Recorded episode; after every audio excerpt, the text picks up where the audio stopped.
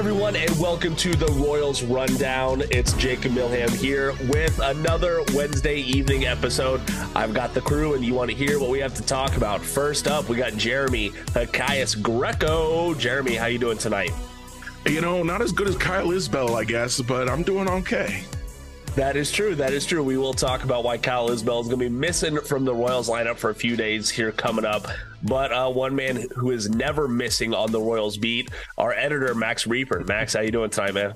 I'm doing great because I don't have to pay for twenty dollar parking at Kauffman Stadium tonight. So. Oof, oof. All right. I'm, so I'm yeah. watching at home. Yes. I'm able to watch at home, which unlike a lot of people. That is, uh, you know what, Jeremy, we've talked about it plenty of times before. We uh, we certainly take advantage of being able to watch it. For all y'all who are uh, who are stuck with in the Bally's dead zone, are I, I salute you because it is a it's tough to be a Royals fan when you can't really watch them at all. Sorry, sorry, Iowa, you're out of luck. Oof. Um, let's see. Sorry, Iowa. I think parts of Arizona, Missouri, the whole shebang. And it's not like Iowa has anything else going for it, really. So they're, No, it's just like you're man. already in Iowa, and now you can't even watch Royals games. Ugh. Sorry, sorry for our listeners in Iowa. Uh, Jeremy's views do not reflect that of Royals Review. Or Say- you can send your letters to the editor straight to him. you know what? Li- listen, listen, to all of our listeners out there, I think the person who has it hardest to watch is this random person in New South Wales in Australia who keeps tuning in to each and every episode. So kudos to them. If uh if you hear this, please send me your address because I need to send you a, a fan package. I'm not kidding you guys. Ever since we moved over to Anchor, there is one person in Australia who's listened to every single episode that we've That's put either, out. that's, either, that's either former Royal uh, first baseman Justin Huber or loyal Royals review commenter Royal DUF, who is all from Australia. He lives in Australia. He comments on our uh, in our mess on our uh, community quite a bit. Uh, So I, Oh. if it is him, I salute him. Thank you for for tuning in. Of course, of course. Well, hey guys, let's go ahead and hit the ground running. Uh, we had some late breaking news this evening. Royals manager Matt Quatraro did test positive for COVID nineteen. Um, something a headline that we have not seen in quite a while. It seems in sports. Bench coach Paul Hoover, who is in his first season with the Royals, will serve as the interim manager. Um, so that means Q, you know, he just logged his first managerial win with the Royals. He won't be around for the series finale against the Blue Jays, which is about to hit first pitch right now. Um, we don't have a timeline for when we can expect him back. Max, just real quick, do you think this is going to impact the Royals at all?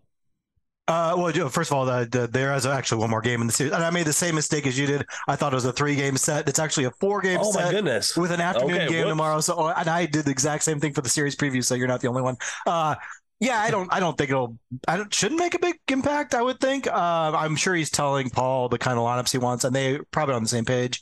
Uh, I'm glad he got his first win out of the way before this. I mean, it would have really sucked if he lost his first like four games and then had to be out for however long he has to be out. Which I don't know if they. I, I'm assuming they don't have protocols anymore. I don't know if there's like a designated time so. he has to be out. I, I'm guessing he's just out as long as they feel like is is is reasonably necessary.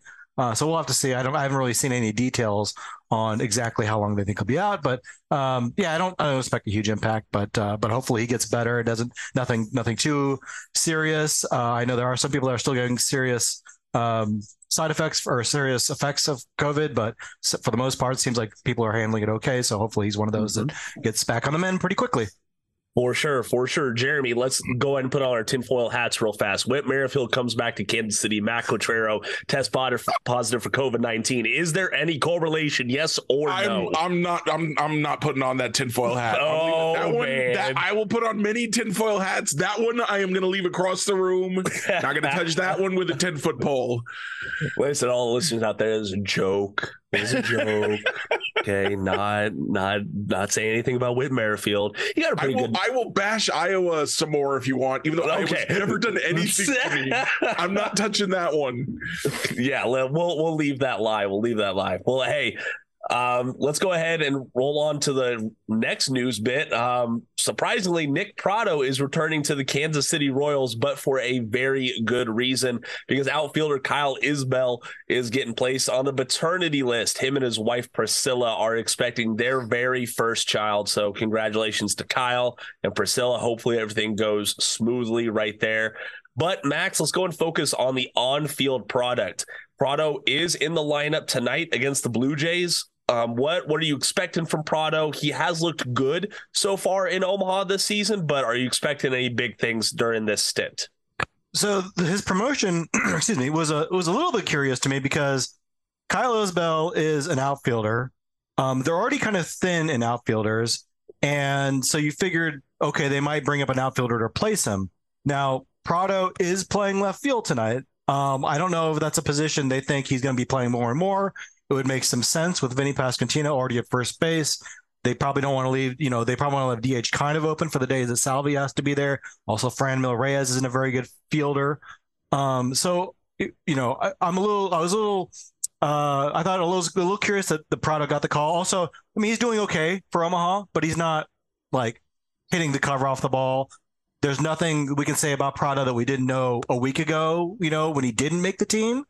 Um, so I thought if they if they needed a guy just for a couple days, because Isbel's probably gonna be gone for a couple days, probably back by the weekend, and you don't want to bring up a guy like Pratto and then have to send him back down immediately, you know, after a couple days. He's a guy that once he's up, you kind of want him to be up. So I thought they'd bring up a guy like Samad Taylor, who has hit the cover off the ball in Omaha. He's already on the 40 man roster. He's an outfielder or can play outfield at least, um, has, has that experience and you'd feel okay shuttling him back and forth because I think he's just a guy, a nice bench piece. Um, whereas Pratto, I think that you kind of hope that he becomes a solid starter for you, hopefully at first base. So I don't know. The timing is weird. Why? Why did he not make? How does he not make the team and then gets called up a week later to be on the team, which I would think for good until he, unless he just proves he's overly matched, overmatched at the big league level. Uh, so I don't know. That's it's it's interesting. I'll, will see what he does. I I'm still um, I, I, think the strikeouts are still an issue. Um, you know, maybe they got a plan to attack that at the big league level. Maybe they think working with Alex Zumwalt at the big league level will be better for him. Uh, but but I am curious to see his approach because I know they're trying to take a patient approach, but for him, it's almost like he's a little too patient. So maybe they have to add some aggressiveness to him. But uh, yeah, I'm, I'm eager to see what he can do. I, you know, having another young, you know, high upside bat to this lineup that's struggling a little bit um, I think that could be a good thing. We'll have to see if he, he's he's up for the challenge of hitting the big league level. Um, Jeremy, do you have any thoughts on Pratto's call up? Was it a little curious to you? Yeah, the weird, like Max was saying, the weird thing is is that Pratto is not a guy that you probably want to call up for a couple of days and then send back down. It doesn't really make a lot of sense. But at the same time, what do we know about Pratto less than a week into the season that we didn't know before the season started? And and what do and assuming you do want to keep Pratto up, what do we know about someone who's already on the 26 man roster that we didn't know ahead of time? Uh, people talked about Eaton possibly being demoted, uh, which would make a kind of sense. He, he's a he's probably a utility guy, can go up and down, and that's fine. But he made the roster out of spring training and I know he struggled, but it's been three games, I think, for him, four games maybe. It's it's it's not a huge sample size. Uh, another thought I had is that Hunter Dozier is not getting as much playing time as I thought he would, and and Matt Duffy is is just hitting everything. So maybe they might want to finally cut Hunter Dozier. But again, it's not even been a week. What do we know about Hunter Dozier now that we didn't a week ago? So that's that's the weird part for me is just what what's the thought process here of calling up Pratto and and what does that mean for the roster going forward? Yeah, for sure. And we, we do have to keep in mind that Pratto, he only has two minor league options remaining. So if he gets sent back down, then that means, you know, things get really tight once you want to make some more transactions, some more roster moves down the line. Um, Jeremy, I completely agree with what you were talking about with Nate Eaton. I think that he is a uh, he's a very strong demotion candidate, unfortunately, right now, um, especially when Drew Waters comes back. I think that is uh, there's already that looming roster logjam that we're looking at where you know, is it going to be Jackie Bradley Jr.? Is it is it going to be you know one of these non-roster invites that gets cut for for some reason and calling up Nick Pratto only clouds that outlook even more. Coming up on the other side of this ad break, we'll talk about Jeremy's favorite pitcher in Royals uniform. Please stay tuned. And we are back here on the Royals rundown. So Jeremy, I was doing some more uh, some more research over this guy that you're about to talk about, and I was very surprised to see that he is tied for the wins above replacement lead amongst Royals pitchers so far already in 2023. He has a 0.2 wins above replacement, tied with Zack Greinke. Max, are you surprised to see Kris Bubic with uh with such a high metric already? Well, there's I can't remember who wrote it. I think it was Keith Law. Uh, wrote about some of the, or it was calm. I think he's on the radio locally talking about some of the Royals pitching development problems, and he was like, you know, Kris Bubic, he's he should be a guy, not like a super high upside guy, but he should be like a quality fourth or fifth starter that you would feel comfortable putting in the back of your rotation. And he, he, he considered it an indictment on the Royals that he hasn't become that. Well, I mean, it's one start, but but he looks like he could become that guy. I mean, I think he, I think we did see some adjustments, um, and I, I was pretty encouraged by what I saw so far from him. Um, you know, I think it's nice to have uh, a guy like that who, you know, isn't going to be Brady Singer, but um, if the Royals can get a back the rotation guy coming through their system, that's you know, what does that go on the free agent market? That's what nine or ten million dollars mm-hmm. you don't mm-hmm. have to spend on a guy like you know a guy like uh you know Jason Vargas. Well, Jason Vargas may be a little too good for that, but you know a guy a guy like that you know who, who, would pitch in the back of your rotation. But you know, so I think it would be great if they could develop Kris Bubic. Um, uh, and uh, you know, through one start, he looked pretty good. You know, that's a nice feather in the cap of Brian Sweeney. We'll see if it continues. Of course. And Jeremy, I want to give you the floor is yours. Please talk to us about how good Kris Bubic looked despite, you know, he did give up seven hits, but honestly, I agree with you. He looked great against the Blue Jays. So the first thing I noticed is that uh, one walk, one walk in those five innings. Um, lots of first pitch. Tr- let me try that again. First pitch strikes. Uh, so you know the the rating the zone seems to be working for him. Uh, and then I was looking at a tweet by a, a great baseball follow. Uh, if you're on Twitter, uh, Lance Brozdowski uh, tweeted about uh, tweeted about he tweets about different pitchers and, and some of the stuff that's changed so far this year. He's actually tweeted about Keller and Singer too, um, and talked about how Keller's curveball looks really good and Singer's fastball looks better. Um, but what he had to say about Bubic was that his slider was fantastic, uh, which kind of matches the eye test. The slider looked pretty good, um, and then he said his fastball's much better. He's getting a lot more extension, and his fastball's up almost two miles per hour, which is one of the things I highlighted in the offseason is that Kris Bubic has generally pitched better when his fastball is coming in hotter. And and so to see that play out in that first start that is i think an excellent sign.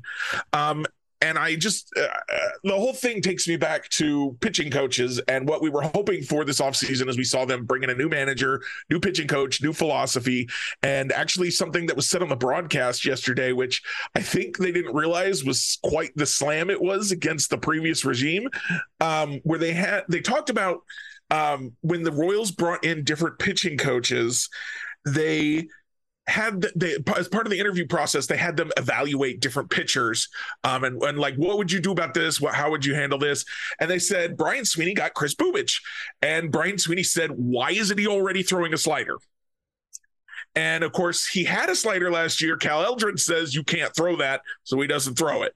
Uh, that's that's a pretty big slam against Cal Eldred. Uh, that you, like you don't even mention Cal Eldred's name, but yeah, that's what that was. Uh, so it's great to see him having success. It's great to see not just the slider being effective, but the fastball getting better. Uh, one of the guys we have on here a lot, Greg Walker, talked about how the Royals' fastballs are not good. They have bad fastballs, um, but his spin rates were up on all of his pitches: his fastball, his curveball, his changeup, his slider. Uh, and and I'm I picked Kris Bubic to have the best season out of all the Royal starters. And I, after one start, uh, as a noted non-overreactor, I can say I'm feeling really good about that pick right now. Heck yeah, heck yeah. Hey, one more cherry I want to add to your uh, to your Sunday there, Jeremy. Um, something that really stood out to me about Bubic is we're, we're talking about a slider, and Anne Rogers put out a, a, great piece immediately after the game. She was burning the midnight oil, and she talked all about it's literally titled "How Bubic's slider could take him to the next level," and that's I think that's absolutely true. She pointed out that Bubic against the Blue Jays threw nine sliders total, and on those nine, including ones out of the zone. He got five swings and three whiffs. So you're yep. telling me that on a third of his sliders, he got a whiff from an opposing batter Yep. I will certainly take that. And he's also being candid in the piece about how he plans on deploying the slider. So that shows me there is that he can throw it and he also has a plan for it. So I am very much looking forward to Bubic's next start. And one more metric I do want to add is if you look at his fielding independent pitching, uh, FIP for short. It's a it's a Fangraph statistic that I really like. So what it does is it measures the pitcher's run prevention independent of the performance of the defense behind them. It's more of a uh, it's more of a a pitcher centric stat rather than um, ERA, which could you know depend on variables. So his FIP right now is two point two three. Okay, that is that is at an elite level if if you want to go back in his career, the best FIP he's ever had is 4.75. So that is a very strong start. I know it is it's one start, but we also got to remember Kris Bubic, he was tied for the the team lead in starts last year. If he can continue this trajectory, um, we might see a lot more Kris Bubic in the near future. So I am uh, I'm very excited. Max, do you have anything else to add on to the Bubic story? No, but just that I, I, I think we'll be kind of closely monitoring a lot of these pitchers to see what changes they've made. I think I've, we've already seen a little bit of uh, changes from Carlos Hernandez, for example. Um, you know, uh, so I, th- I think a lot of these guys have good stuff. We just need to see some tinkering, and this is the time to do it. I mean, this is not a year they're going to be contending. Um, it, this is a year for some of these pitchers to try out different things, and not all of them's going to, not all of these uh, tinkerings are going to work. But um, so far, I think the early results have been good. The pitching's been pretty solid, I think, so far. It's only been a couple of games, but uh, you know, it has a chance to be a real strength on this team. And this is, I, I mean, this is 100% what we were hoping for when we heard about the new pitching coaches. And the Royals said, listen, it's not our pitch, our development, it's our major league coaching that's the problem right now and and so far they they look like they actually knew what they were talking about of course it is only five games into the season but we'll see that we will. That we will. And hey, let, us go ahead and stick on this uh this small sample size overreaction stuff, right? so look, listen, it made Royals headlines talking about you know the scoreless streak, and uh it was it was really, I mean, I wouldn't say one of it was the worst offensive start in in Royals history. I think a lot of a lot of the metrics prove that.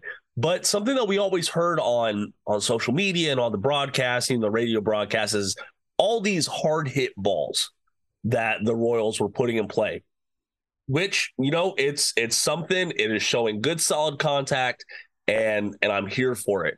But Jeremy, I want you to I want you to kind of pitch pitch this to me. How why do hard hit balls matter if they're not going for hits? You know what I mean?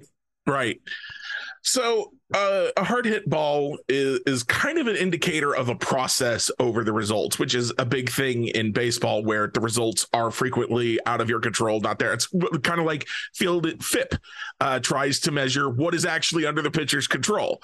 Uh, and so the thing about hard hit balls is I think this is this is gonna be kind of uh, reasonable and everyone can see this coming is the harder you hit the ball, the harder it is to catch it the the the less time fielders have to get to the ball before it becomes a hit. And so there's other stuff that goes that plays into that such as launch angle or the direction you're hitting the ball if you hit a 115 mile an hour line drive but you hit it directly at the second baseman that's not a hit but you don't control where you hit it most of the time. You can only control how hard you hit it by controlling what kind of pitches you're swinging at and uh, and what kind of pitches you're swinging at and how you're timing it and all that stuff. So generally speaking, when you're hitting the ball harder, you should expect to get more hits. Uh, this it doesn't play out necessarily like one to one because again, there's stuff like launch angle that plays into that that you can try and adjust with the way you swing the bat. But the Royals have been hitting the ball very hard, um, even if their barrels are not great and their launch angle is not as good as it could be. So you still expect them to have I think, more hits than they have had, um, which is why you're seeing a lot of analysts and bloggers talking about how they're not super concerned about the offense right now uh, because they they see those hard hit balls. Now, other people are like, well, the barrels are pretty bad, so who cares how hard they're hitting it? So, uh, uh and they're right, but there's kind of a middle ground there where it sh- maybe they shouldn't be hitting like 400 on their batted balls, but it should be more than the 208 that they have uh, going into tonight's action. Yeah, I think, I think uh, with a lot of this uh, this data driven approach they're taking now, it's it's we're talking about law of averages that stuff. So, uh, and they've talked a little bit about this. It's not, um, you know, when you're counting cards, um, you're not going to be able to predict with large cards every single hand. I mean, sometimes a two pops up. and sometimes you hit the ball on the nails and it's right out of the second baseman, like Jeremy said. Uh, but it's more about you know over time these things tend to even out. And so if you're hitting the ball hard um, you're generally going to find holes eventually. Uh, and so that's why people aren't aren't super concerned yet. Now, I'll say this, yeah, I think Jeremy kind of alluded to this as well. It's not just a hard hit rate. Like you need you need a you know launch angle and and and some other things to to, to be able to hit. And, and uh, but I think overall the approach they're taking is sound, and I like what they're talking about because I think with the with the old regime, they might try something like the shift, and if it didn't work, if like someone you know so, someday another team got like 12 hits and like four were through the shift. Uh, you know, you'd hear some like ah grumbling about oh why are we doing this shift? Uh, whereas this regime, you know, it's like uh, you know, Quatraro has already talked about how you know there's a process to what, what they're doing and it's not going to work every night. He's like, well, it didn't work tonight, but we hope over the long run it will. I think he was talking about um, some of the pitching changes he made. You know, he said that well, we wanted to bring in Amir Garrett. We feel like you know him even him facing a right hander. You know, he wanted to bring Amir Garrett and to face a left-handed hitter, knowing that they would put in a pinch hitter. And he said that was right-handed, and he said, "Well, I knew they were going to bring in a right-hander, but we felt like a pinch hitter is going to be uh, worse in performance than a starter, so it's worth making that trade, essentially trading my starter and your left-handed hitter for for Amir Garrett and your right-handed hitter." And you know, it didn't work out, but he, I, I like that he's being very transparent about his process and saying, "Look, it's a process." Sometimes it's going to work, sometimes it's not. We all think over time it will work more often than not, but it's not like analytics is a magic bullet for all situations. It's going to work more often than not. Hopefully, if you're doing, you know, if you if you're crunching numbers right, um, but uh, it's not going to work every night. So that's what we're saying. We keep emphasizing it's only five games. Like you know, in small samples, uh, things don't seem to work. You know, you know, like if you flip a coin over uh, five times and it's four times heads, it's not because you're dealing with a, a one side or you know a weighted coin or anything like that. It's just you know dumb luck sometimes. Uh, so we're seeing some dumb luck right now, uh, and hopefully that evens out for the Royals. They did explode for nine runs on Monday, but then yesterday, you know, back down to one run. So we'll probably see a lot of that in the first couple weeks. I bet. I, I, I really like. So. Go ahead. Sorry, Jerry. No. Oh, okay.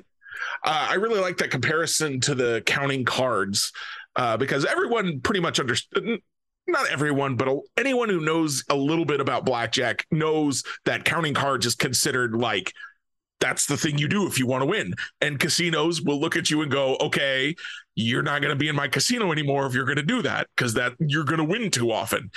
But like you said, you don't win every time when you're counting cards. It just increases your odds. It increases your odds a lot, but it doesn't doesn't make you give you 100% success rate. And so that's what analytics kind of can do for you in baseball is it'll increase your odds even if it doesn't give you 100% success rate. For sure, for sure. And also, I do want to, I do have to plug uh, a friend of the podcast, David Lesky. He did put out a good entry in his Substack about, you know, a little bit more on the hard hit balls so far in the 2023 season. So please go check that out. Or if you want to crunch some numbers and make your head hurt a little bit, go uh, go log into Fangraphs, and you could uh you could do all that. Trust me, I tried. It it it did not work out very well. Coming up on the other side of the ad break, we're going to riff a little bit on the uh, on the whole Parkin situation and how it's affecting Royals fans' moods so far in the 2023 season, and we will get in some reviews before the end of the show. Stay tuned. And we are back on the Royals rundown. Jake Milham here with Jeremy Greco and Max Rieper. So, Jeremy, you brought this up when we were when we were getting ready for the show. I'm going to throw you under the bus. Um, now, both of us, we don't have to deal with the whole parking situation at Kauffman Stadium. Um, Kansas City Star, they put out a piece, you know, comp- quote unquote comparing the prices at Kauffman to other major league teams. And it really made the $20 that people have to pay for just general parking, not even premium parking. It made it look like the the league standard and things like that. But Max, I want to get your thoughts on this first. Um, how do you how do you think that the parking prices are affecting Royals fans' turnout at Kauffman Stadium so far? So I'll be honest, I don't think it factors that much. I think people Ooh, have made okay. a big deal right, about it. Um, it's you know it's twenty dollars, and like the star piece pointed out, that's pretty comparable to a lot of teams. Now the Royals' winning percentage doesn't compare to a lot of teams. So I think that's probably the bigger concern among that's bigger the bigger reason why fans aren't showing up. Uh, but I think twenty dollars is is you know it but things everything costs more these days. I mean, it costs twenty dollars to go to the movies these days. Um, it is kind of crazy that we've just kind of accepted for years and years and years that it that teams should charge for parking at all. I mean, it's kind of crazy. I don't I don't pay twenty dollars to go to Target, you know, just to park in the lot. Uh, so that's that's kind of crazy. But if we are going to accept parking uh, prices, I guess twenty dollars isn't that bad, uh, especially with the cost, like the, the, Royals tickets themselves, especially like this week, they were selling them for five bucks. So I, I, don't think it's that big of a draw. And look, if they were better, I don't think no one, anyone would care. I think the fact people care is that they, they stink and the prices haven't gone down. So I don't know. It wouldn't be a bad um, gesture if they did like have nights where it was down to like 10 bucks or something like that. But I don't know if they have the power to do that with the Truman Sports Complex, Jackson County Authority, whatever. Mm. Yeah, that's true. I didn't even think about that. Jeremy, I mean, just for you though, would like let's say on any event that you wanted to go to, if you had to pay twenty dollars just to park your car and then walk to the ticket booth where you have to pay more money to get into the event, would that affect your odds of going to said event? The thing is that uh that I mean that's it's pretty common in other things. Uh you want to do anything in a downtown area uh, I, I lived in Atlanta for a long time. If I wanted to do anything in Atlanta, I was paying for parking and then I was also paying for whatever it was I was doing there. Um, if I went to I went to some concerts, I went to a couple shows out there. It, I had to pay for both. Um, but but this is where I I go. Okay, when I paid for parking, I wasn't necessarily or or even always paying the people who were running the event. I was paying for parking because parking is limited in a downtown area and supply and demand people own this land they charge to allow you to park on it in the royals case you are paying the royals directly for the privilege of parking after you've already paid for the tickets to get into the stadium. And to me, that's like double dipping. And that's a little bit, it's, a, I feel like it's a little dishonest. It's a little monopol- monopolizing too. Because if I wanted to, say, go to an Atlanta baseball game, uh, I could pay however much to park in their parking lot. The last time I went was, uh, I think it was 2017 when Turner Field was still around. I actually, I'm, I'm an easy mark. I got caught by a scalper and I paid $30 for parking when I should have paid 10. But if I wanted to pay less, I could have parked farther away from the stadium, or I could have taken transit. Those aren't options for the Royals. So it's kind of a, a monopoly situation where, oh, well, we'll charge whatever we want. And they charge 20 bucks and you don't have a choice. So I don't I don't like it. I, I, agree with Max. I don't think it's really affecting anything. Anybody who's going to go to a game is is factoring that cost in and they understand it. But I also think that it is a little questionable and I kind of hate it. I just want to point out that uh, you, you, make a really good point about how it's a monopoly of parking over there. And I, I just want to highlight that Farmhand, who also comments on our site, wrote an excellent fan post a couple years back about how difficult it was for him to basically walk to the stadium from from a parking lot uh, somewhere else and uh, and they don't make it very safe. It's not a very pedestrian friendly area to walk around. Um, and I, I, remember they used to have a Royals Express bus that came came to the stadium. I don't think I know there's some bus service out there, but I don't think it's as easy as as it necessarily used to be. So yeah, it's it's pretty difficult to get out there if you don't pay the twenty bucks.